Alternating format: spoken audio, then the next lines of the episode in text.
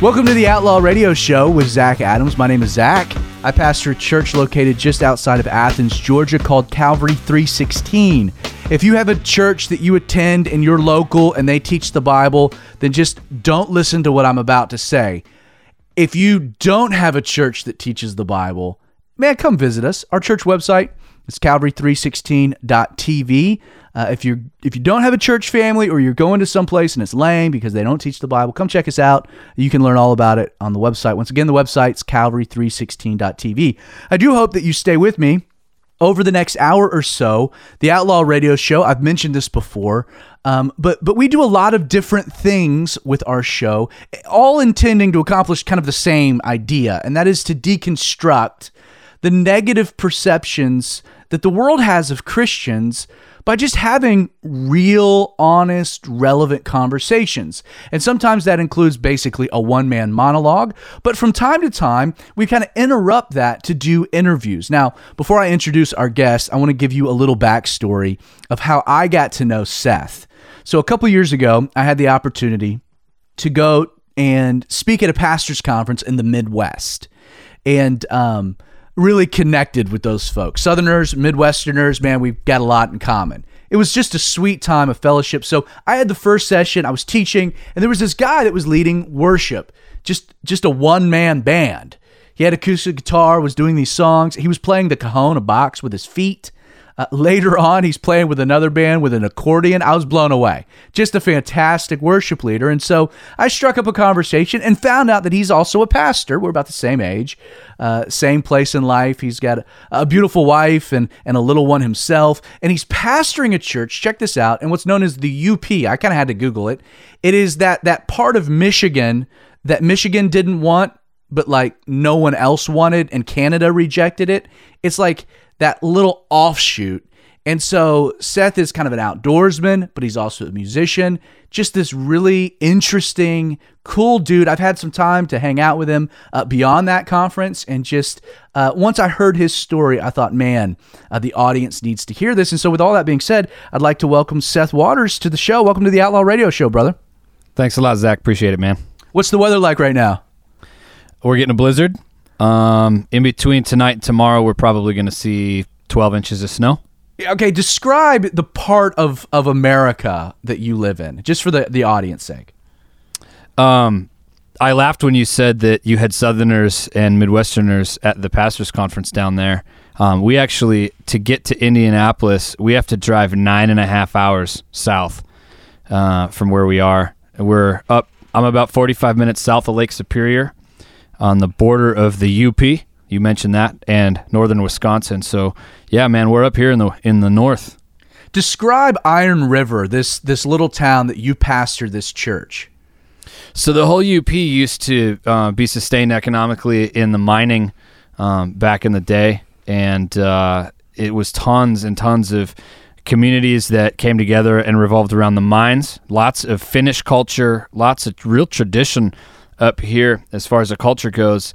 And what happened is the mines closed down years ago and it devastated the economy. So you've got a really interesting dynamic. You've got in Iron County, where I live, we've got like 300 lakes and 3,200 miles of river. And uh, we've got so much outdoors. 75% of my county is state land. So it's public forestry.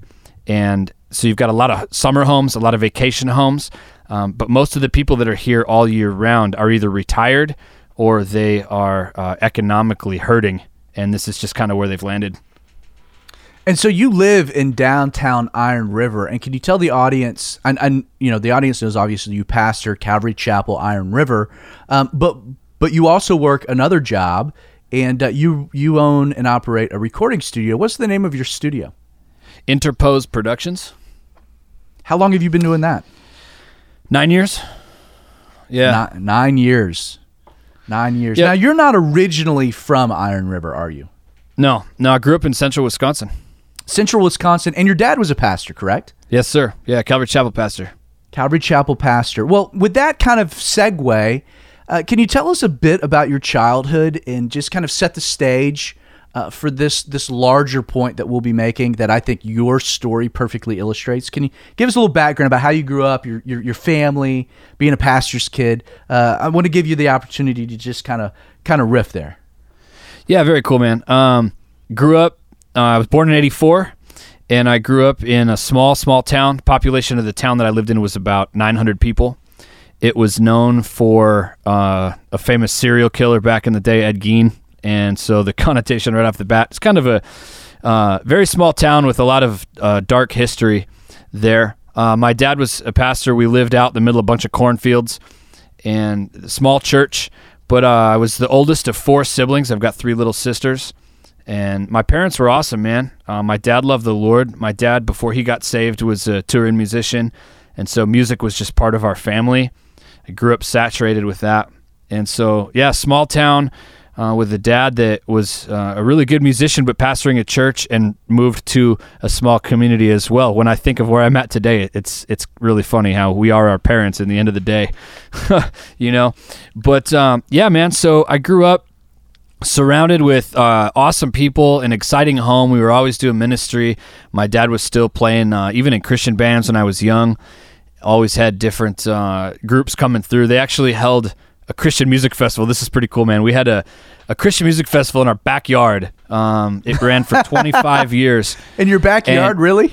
We had my parents had 20 acres of land, and so what they would do is the last weekend in June every year there were in between two and three thousand people that would come and camp on our 20 acres of property to the point that we had a permanent stage built, a permanent sound stage. All of this happened in my backyard. So one weekend a year, there were thousands of people camping in my woods. And as a kid, you like lived for that weekend, man. It was awesome. All your friends showed up, and it was just a party for three days. I don't even think my parents knew where I was. I was just like a like a lost boy running around in the woods, you know, like with water balloons and squirt guns for a weekend, just That's dirty as funny. heck. Yeah, it was awesome, man. Um, but so I, I really knew what it was like to be in a church family that was thriving. And I'm so thankful for that. What happened though is in a small town, and that weekend was awesome, but it wouldn't sustain me and my hyperactive mind all the time. And so when you grow up, I reached out to other things. And as a musician, uh, a son of a musician, it was very easy for me to just pick up any random instruments that were laying around the house. When you live out in the middle of cornfields, that was probably the most exciting thing to do. Uh, It might have been outside. might have been the only thing to do, right? Yeah, it, it very was. It very much was in a lot of cases. A lot of people ask me, you mentioned the whole, oh, yeah, I played acoustic guitar, cajon, accordion, you know, and I've got this pile of instruments in the studio that I play. People are like, how did you get to play all those, learn to play all those different instruments? And I just kind of haphazardly let them know that I got grounded a lot as a kid. And it's called winter, and there's Yeah. nothing to do, right? But y- yeah, dude. But I got grounded. I got grounded a lot. So when I, you know, I'd go to my room and there was just instruments all over. So I just would play music, man. That's what I did. My parents never took that away from me. I really appreciate that. so Wait, we were talking about this um, before the show. Y- your childhood was up and down. I mean, great family, but you were kind of a wildling, right? Yeah, man. So as a musician in a small town, as and a kid that was excelled in music, uh, I really struggled academically in all my other classes. I had two classes that I knew that I could sustain an A in, and it was it was gym class and band.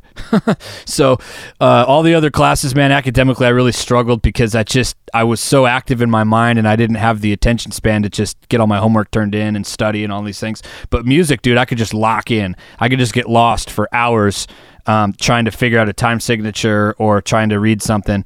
And so what happened was is uh, in in middle school, I ended up in an accelerated band class, and so a lot of my peers became people that were older than me uh, in school. So like here I am uh, playing in bands with like high schoolers, you know, and being being around people that are older than me. And as you know, a fifth, sixth grader, you start getting opened up to a lot more things that I wasn't ready for. So, you know, just the party life and drugs and different things um, were really starting to pull at me. When was And in a when was the first time that you you dabbled in drugs? Oh man, um, fifth, sixth grade. Wow. Yeah. Um, and it was just because it was there with the people that I was around. Uh, suspended fifth grade, you know, drug related incident. Uh, again, then expelled in ninth grade. Um, you know, passing out drugs on a field trip isn't uh, following the rules, so they don't like that. Uh, but it was always it was always revolved around people I was hanging out with. And what was interesting in the dynamic that it ended up, the pattern that it ended up setting in my life was, I'd come home to a Christian family. I mean, I I can't rid my memory of the times that I'd get suspended or have detention or the I remember dude the ride home when I got expelled from school the police were called on this drug bust that I was involved in. And seeing the look on my dad's face knowing that as the pastor of this church in his community that his son is now being expelled from the school for for drug use. Uh, and so as a pastor you and I both know like how that would reflect on us and our families. And as we're in a place trying to do ministry, what that would mean to us. I had no clue then. But I remember, man, I'll never get that image out of my head. It's just the disappointment and the frustration, man, of my father pouring his life out in a small community. Uh, and his oldest son is just blowing it big time you in know, front feel, of everybody. I feel compelled to kind of make a, an applicational point for anyone that's listening to this story. And specifically, if you're a parent of of of a child that is kind of out of control and doing their own thing, um, that doesn't mean that you are a bad parent. Like I think Seth would tell you that his parents, so he had a godly home with godly parents that had structure and boundaries, and yet um, he's making these free will decisions to do the wrong things. And, and so often, I think we're so quick to judge parents based on the behavior of their children when the two don't always now no no doubt there's there's times where it's a lapse of parenting but the two don't always correlate. And then I also would like to say that don't always judge your pastor by his kids. Um, amen. because sometimes um, and as a pastor's kid myself um, we do stupid things completely contrary to our parents. And let me just say this you, the audience, whoever you are, you've done really terrible things, um, and and it's not fair to then judge your heavenly Father based upon those things, or to think, man, he's a really terrible heavenly Father because you're a moron. Like the two don't always connect, and and maybe if you're just listening and and you're going to a church and and that and your pastor is struggling with with with his kids maybe a little grace and the time instead of just over judgment. Now I know that was a bit of a tangent. Sorry to no divert, man, but but I would even I would even back that up. I would even back that up and say this: that as a parent I, or as a child, I watched my dad. In hindsight, dude, I watched my dad try everything. There were times that I would do something just ridiculously stupid, and I I thought, man, I'm gonna get home and my dad's gonna hand it to me, right? And and he would just show me uh, like a crazy amount of grace because he was just trying to find something that worked. And there were other times, man, that he had me pinned up against the wall, yelling in my face because he was so. I just pushed him to that that that brink, and and I watched him try everything, dude. He was trying. He, he did not. he tried everything that was out there, man. It was wild. So uh, um, we're running up against a break, so we got about a minute left. But just kind of set the stage for really when things started to take a nosedive. Yeah, so uh, those friendships with older kids led to me being expelled from uh, school. I got involved with a couple other people um, that uh, my dad eventually asked me to leave the home at a really young age. I was I was 15 years old. He kicked me out, and um, some of the guys that I was hanging out with actually, some of them are actually still locked up. Man, they're in prison for murder over a drug deal.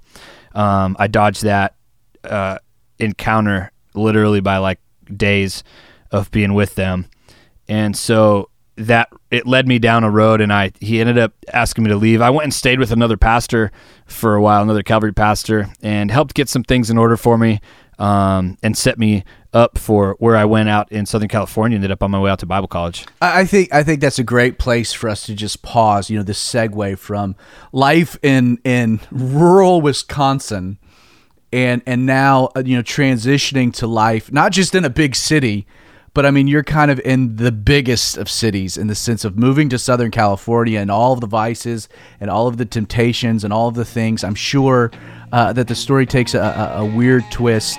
Uh, so if you're listening, don't go anywhere. Uh, stay here. The Outlaw Radio Show. We'll be right back with Seth Waters. Hi, my name is David Guzik, and I'm a friend of Zach and the entire team at Outlaw Radio.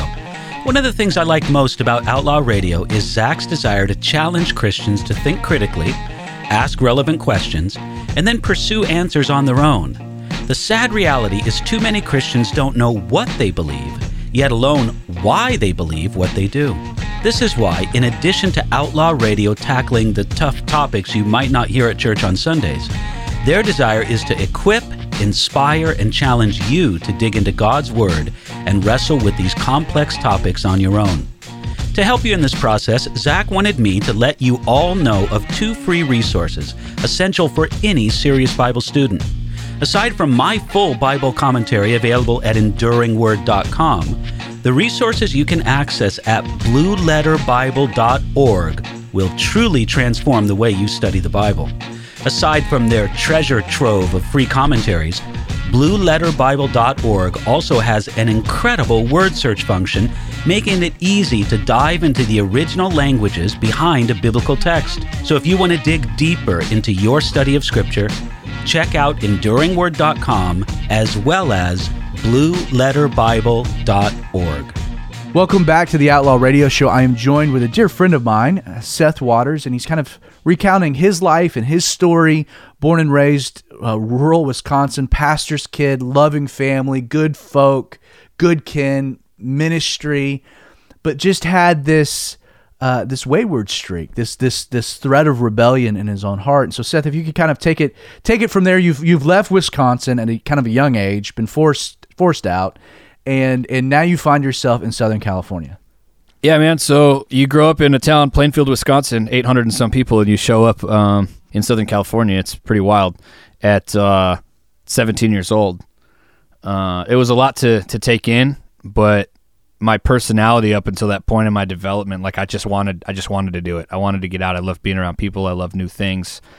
My personality was I lived off adrenaline rush and just doing crazy things. So I went out there with the right intentions. Um, had enrolled in a Bible college and Calvary Chapel Bible College, and made a lot of good friends out there right away. Things went well, um, but again, there was this issue in my heart, man, where like I loved the good things about the Lord, but I wasn't ready to surrender anything of myself. And so, what that meant was that I loved the parts of Bible college that I loved, and the parts that I didn't love were the times when like I skipped class and would go surfing, or um, would just bounce and you know r- dabble in recreational drug use on the side through that season of life. So uh, which going, makes you're yeah, going to which Bible makes no sense, and right Yeah. and taking drugs. Yeah, Yeah, like no not not not like twenty four seven, and not that that you know makes it any better, but it was it wasn't it wasn't like a full blown addiction or anything at this point. Um, it wound up there, but at that point I was you know I don't know, and that just really showed where my heart was at. So went through a semester. Um, it was cool. I was I had a lot of friends. I still do from that season. In hindsight, man, as a pastor now, I wish that like I could go back and just take advantage of that time that I had, being saturated in the Word and, and being trained by a lot of really smart people. Um, and and yet, what happened was is I uh, wound up doing an internship during what would have been my third semester up in Monterey Bay. Um, wild twists and turns. Moved up and down the West Coast quite a bit.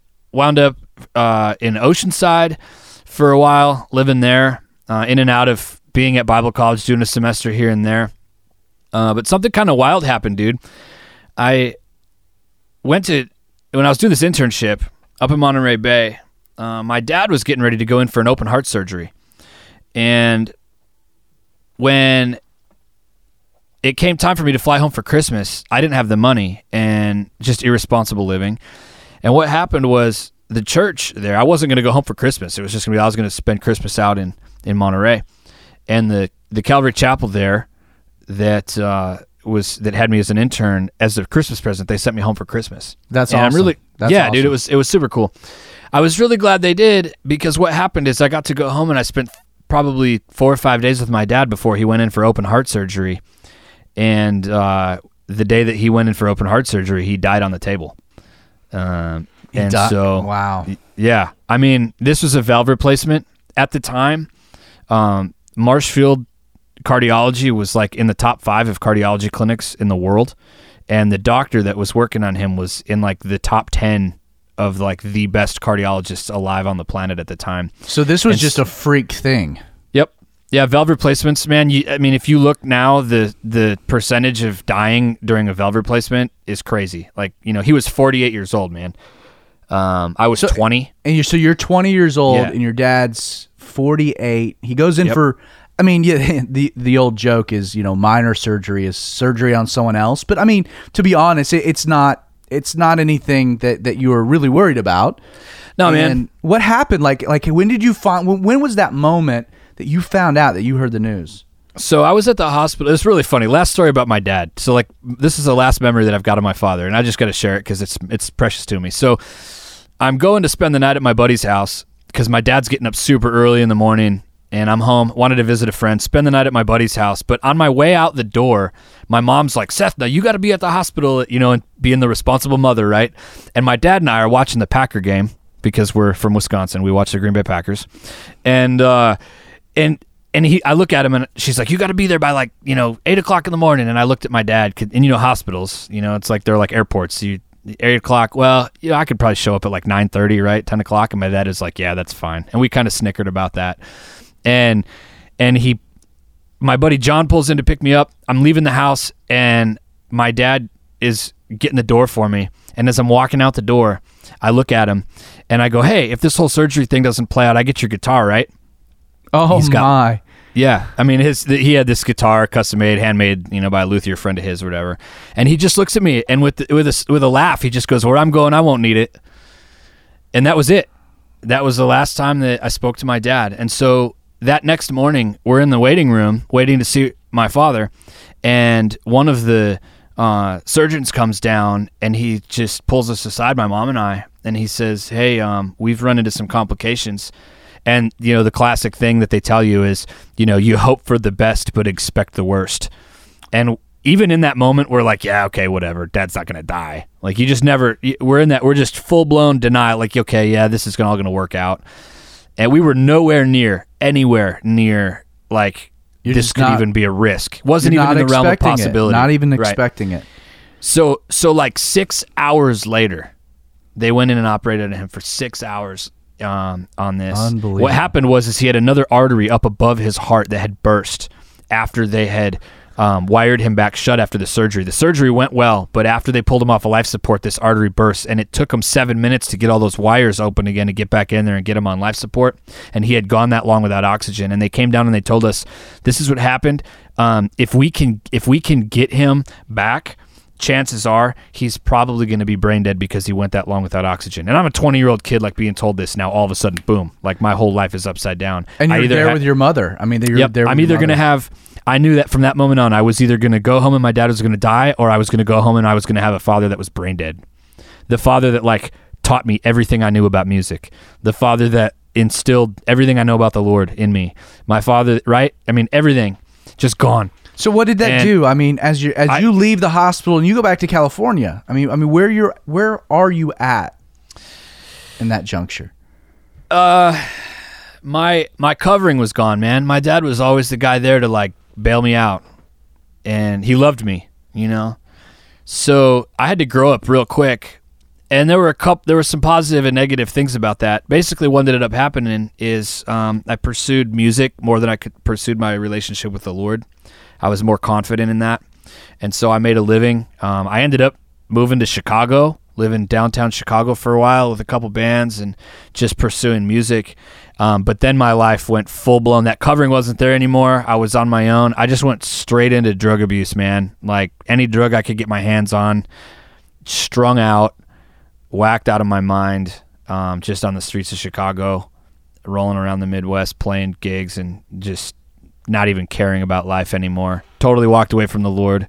I remember a, a night in a hotel room on hallucinogens, basically saying, "Lord, I know that you've you've said be hot or cold or whatever, and and and whatever that means is cool, but like I literally want you out of my life. Like I prayed to God to leave my life."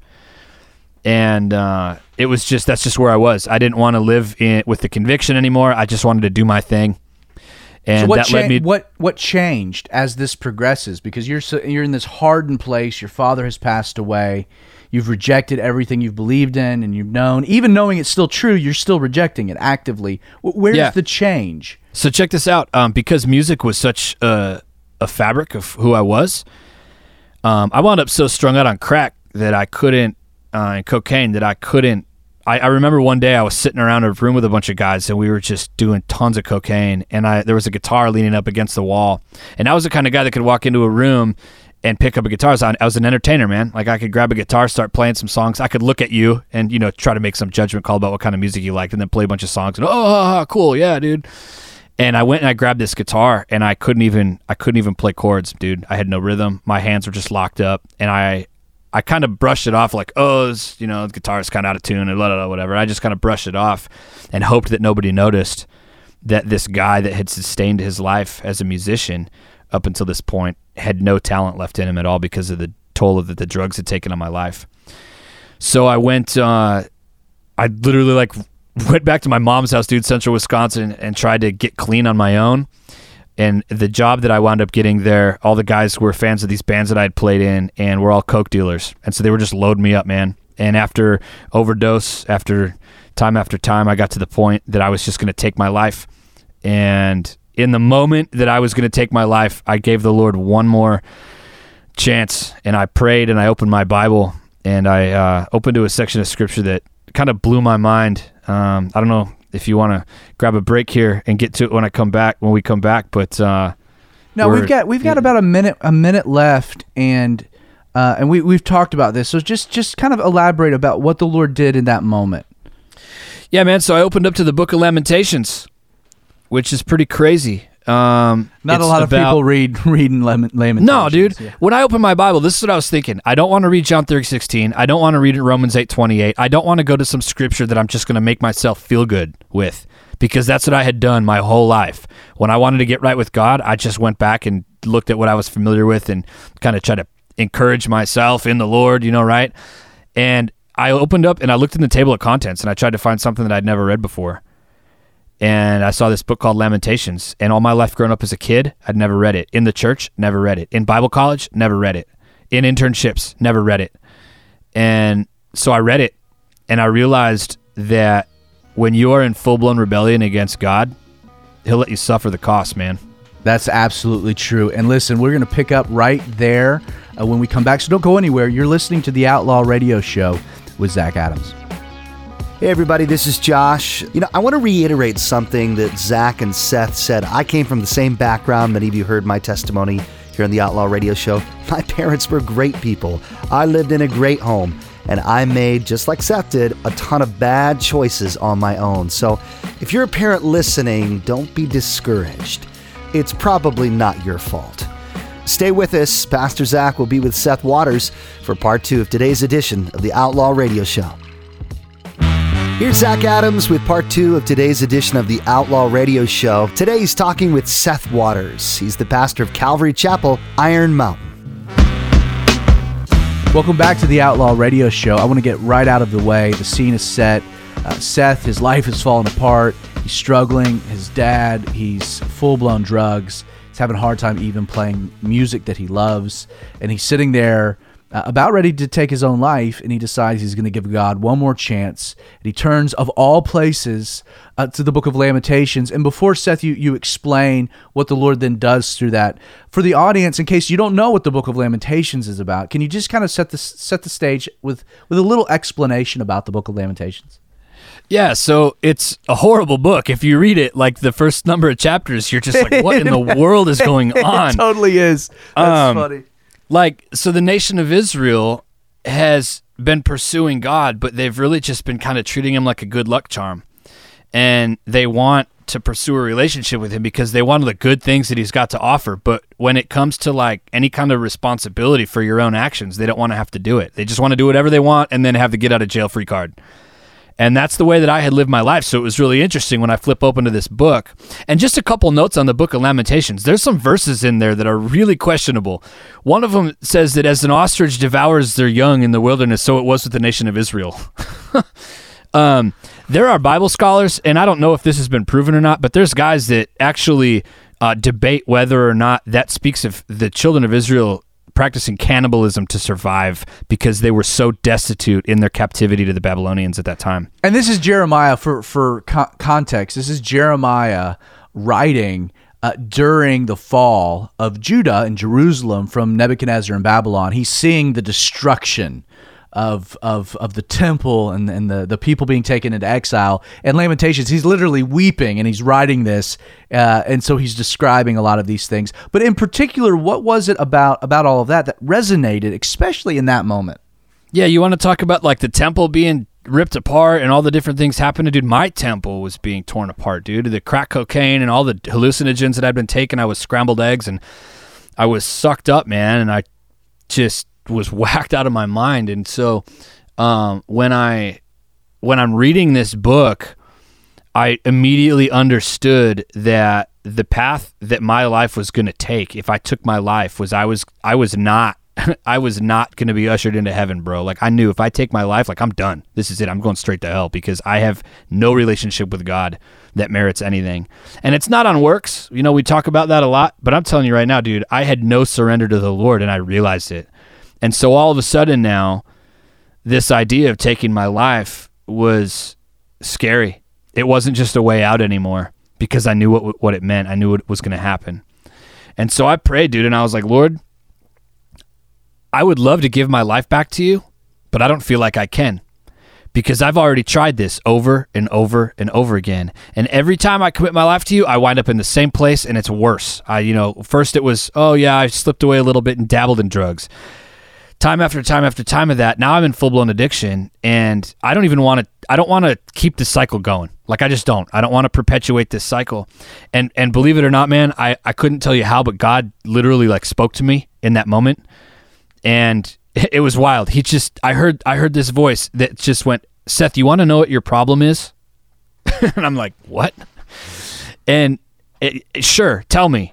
God, is this you? Like, tell tell me It's what my problem is. dangerous question, right?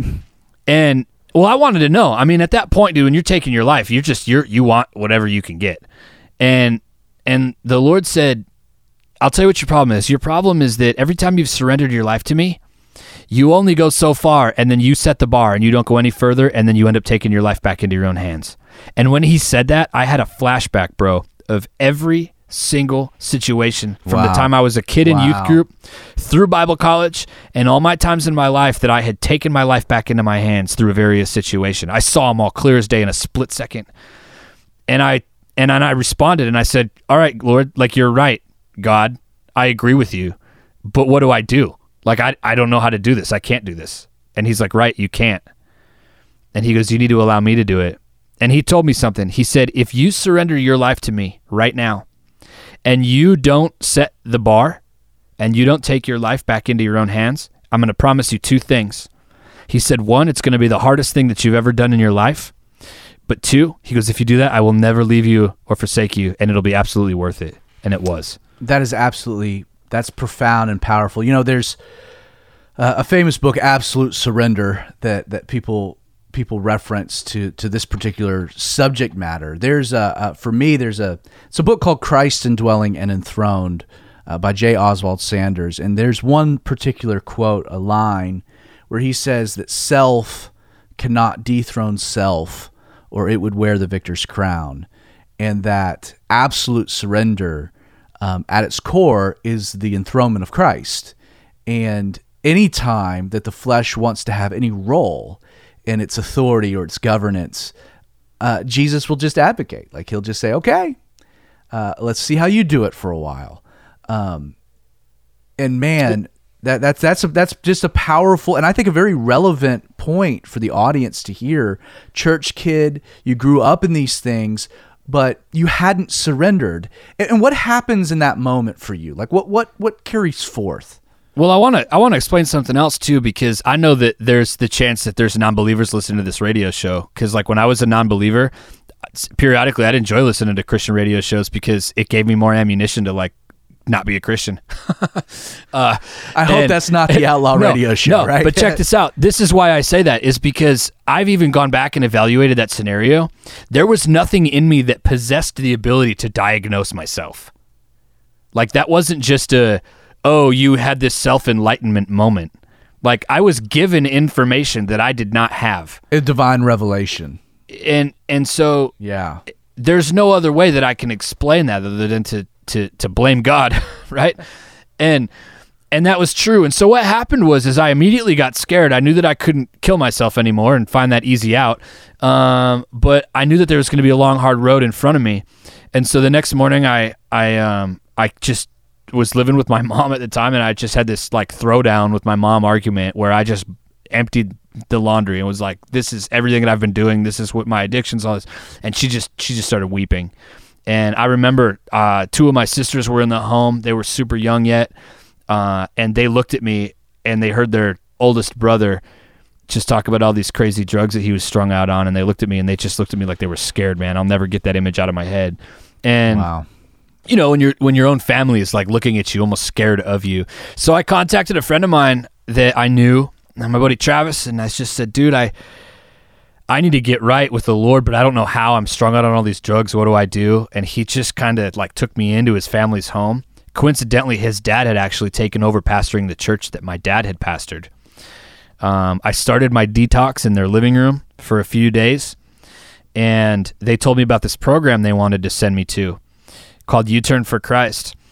And it was really funny because I knew about U Turn for Christ because I was I there's a U Turn for Christ out in Southern California where I had gone to Bible college, and the people in that program serve at the Bible college. They like do the landscaping and maintenance stuff. And dude, get get this. This is how crazy our pride is. Is he says, "Hey, we want to send you to U-turn for Christ," and I went, "I can't go to U-turn for Christ. Those people are crazy." right, right. Those drug addicts, those guys. Yeah, dude, those guys are whacked out. And then I just heard myself, and I was like, "Oh my gosh! Like I need so much help. I need so much help." So I did, man. I went down to Greenville, Tennessee, and uh, went to U-turn for Christ, dude. And it was the craziest radical experience that I've ever had, and it went against everything that I thought that I knew about God, and it needed to.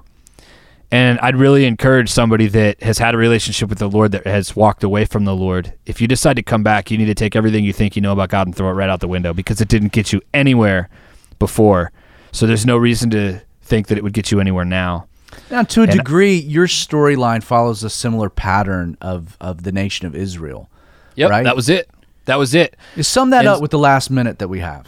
Yeah, man. Like the nation of Israel was classic for going and and it, when when it was hitting the fan, oh Lord, save us, save us, help us. You know, when I was in trouble at school and with my parents, and I wanted to have my privileges back, you know, to go and hang out with friends or do whatever, man, like giving my life back to the Lord was always the first step.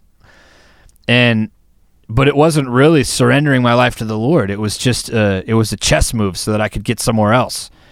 And that's what the nation of Israel did over and over and over. So when they wound up, that book of Lamentations, and that was written, that was literally God being like, all right, I'm done with your games. I'm done. Like there's verses, dude, in the Bible where he's just like, I'm sick of your noisy worship. I'm fed up with your sacrifices. I don't want them. Well, listen, uh, And- we- we're running against a hard break. I, I know this Yeah. wasn't scheduled, but can you stay for, for the last block? Can you stay with us? Yeah, yeah, we're good. All right, listen, don't go anywhere. Come back. Outlaw Radio Show with Zach Adams. One of the missions of Outlaw Radio is to bring your attention to ministry resources that will benefit your personal study of the Bible and spiritual growth. With this in mind, we want you to check out Ravi Zacharias International Ministries. Not only is their vision to help the thinker believe, but they exist to help the believer think. To accomplish both of these aims, their website, rzim.org, is filled with tons of free resources aimed at not only answering your own difficult questions, but with the intention of providing the necessary tools to defend your faith in an ever growing hostile world. Once again, you can learn more about Ravi Zacharias International Ministries by visiting rzim.org. That's rzim.org. Welcome back to the Outlaw Radio Show. We're wrapping up this story. I'm so glad that Seth's going to hang hang with us for one more block. Uh, just kind of pick it up. You, you had a thought. You were in the middle of a thought. We had to cut to a break. Uh, pick it up right there, Seth. Yeah, man. Um, there's a there's a verse in Joel, and I think this would sum up everything that I've said so far. Is the Lord the Lord says, "Render your heart, not your garments," and I think that that speaks so clearly to what we need as believers. Is like, How so? How so?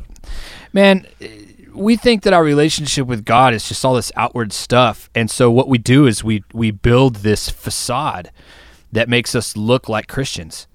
And if we look like Jesus and if we act like Jesus, well, then we must be filled with Jesus, and that's not true. and so we need we need it to be real in our hearts and in our minds before we can ever expect it to manifest itself in our lives.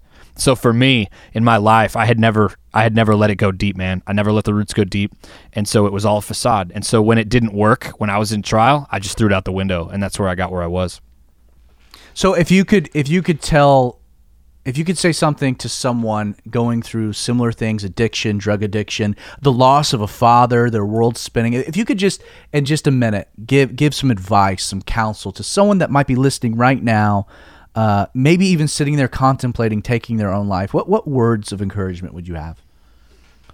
Um, they wouldn't sound like words of encouragement at first, especially as I picture the person sitting there questioning taking their own life.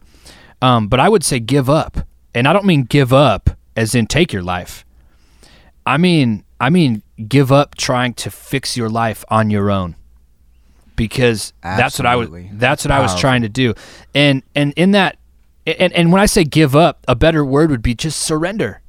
You know? Surrender that because we have no idea and how great God is in the in the vastness of his goodness and what he has for us and and we put all these bad things on him or we get all these connotations about who God is based on our perspective but we don't even give him the time of day and I found that the more of myself that I'm willing to allow the Lord to have the more rest and peace and comfort and fulfillment I experience in everything even the good and the bad That's such a that's such a profound word. Now, you've recently had an, an opportunity for you know for someone who has received so much grace.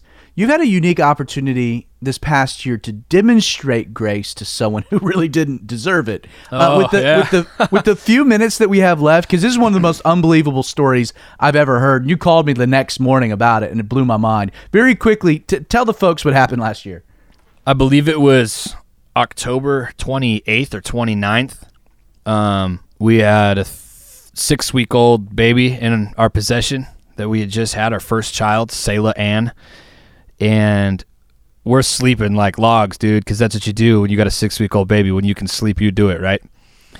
And uh, 11:30, man, I wake up to dogs barking and some dude yelling in my house. All the lights are off. Out of a sound sleep, I'm up. My wife and I are, are woken up. Now, your house is in the loft above your studio in downtown Iron River, correct? Yeah, yeah. Okay. So I didn't know this, but this guy that was in our house had gotten in a fight at a bar down the street, got in his vehicle, demo derbied a bunch of cars in the parking lot, tried to run over a bunch of people, jacked his vehicle up on the curb, and like fled on foot.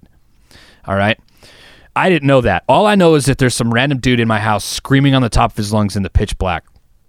So I tell my wife to call 911 and uh, I get my pistol, bro. Like I just lock and load, walk out of my bedroom.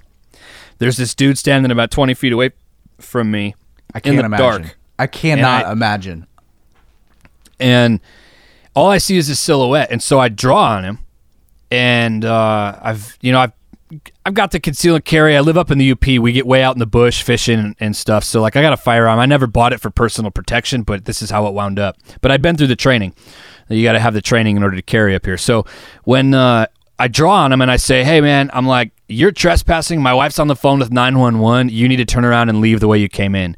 And the guy that's like six foot, maybe six two, 200 pounds, you know, and for those of you that don't know me, I'm like five nothing. And uh, so I draw on this guy, I tell him, dude, you need to leave. He screams on the top of his lungs, I don't care.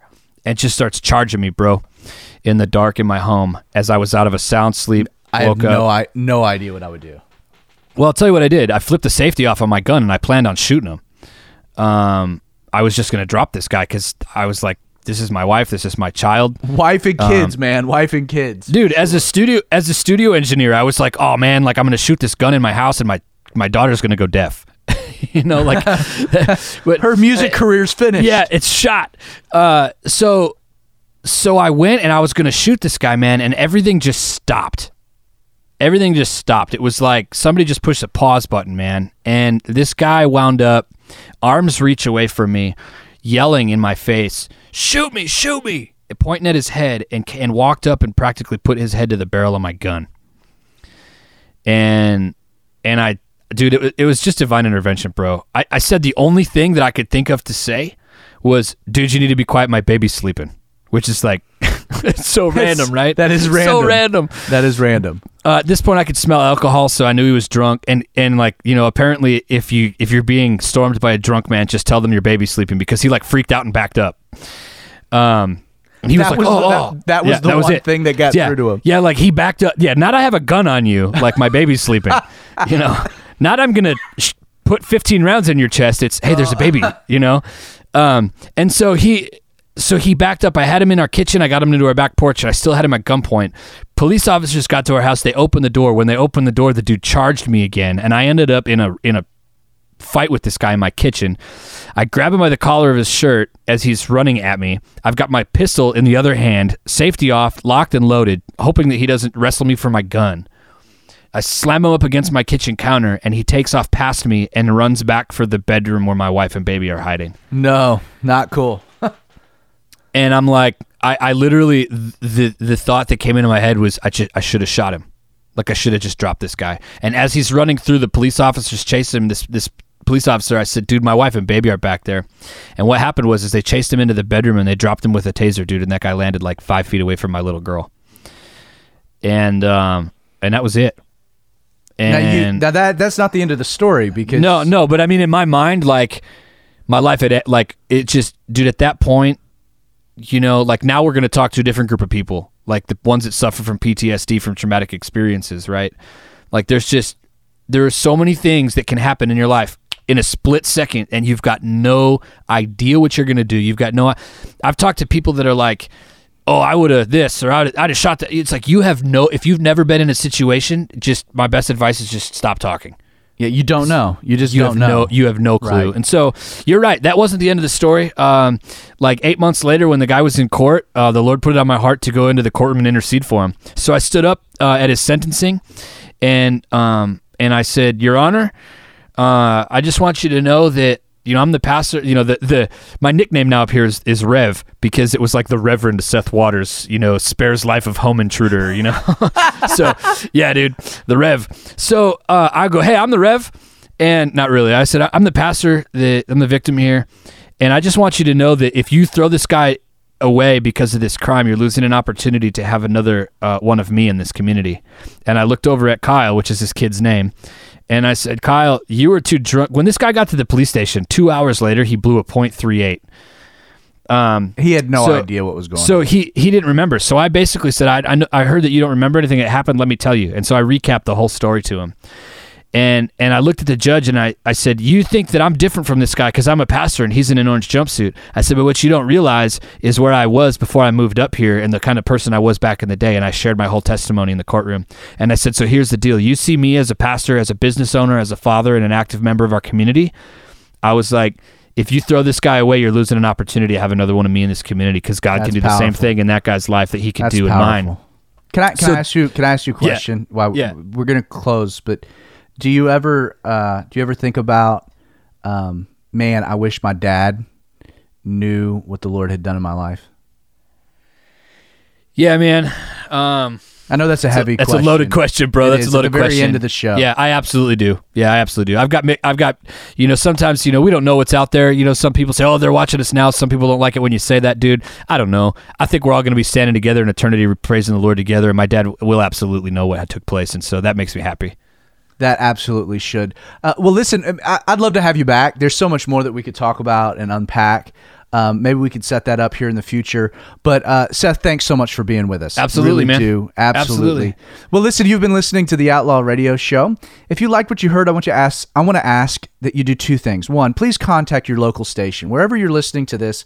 Call them and just say thank you that they're carrying this type of programming in their community. Uh, God's working, and just say thanks. The second thing I want you to do is to visit our website, which is outlawradio.org. And here's why.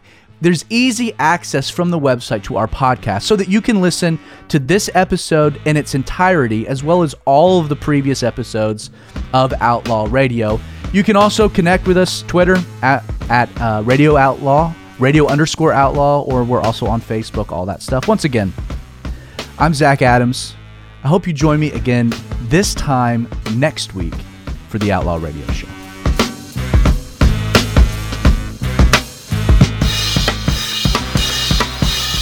You've been listening to the one and only Outlaw Radio Show with Zach Adams.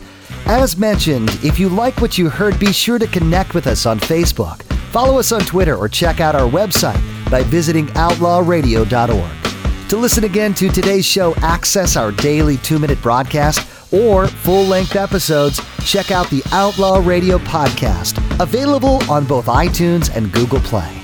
Once again, don't forget we want to hear from you. If you have questions, want to challenge something that was said, or would like to submit topics you'd like to hear Zach discuss on air, you can either email us at info at outlawradio.org or you can leave a voicemail at 678 883 3316.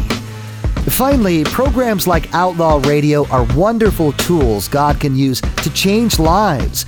But as with any ministry, there are expenses involved. First, if you're not tithing to your local church, you need to do so. And yet, if God has laid it upon your heart to extend your generosity above and beyond your tithe, we'd ask that you prayerfully consider supporting Outlaw Radio. Every donation ensures this show remains on your local station. To learn how you can become a financial partner, please visit outlawradio.org. Well, that's all the time we have for today. We hope you join us again next week for the Outlaw Radio Show with Zach Adams.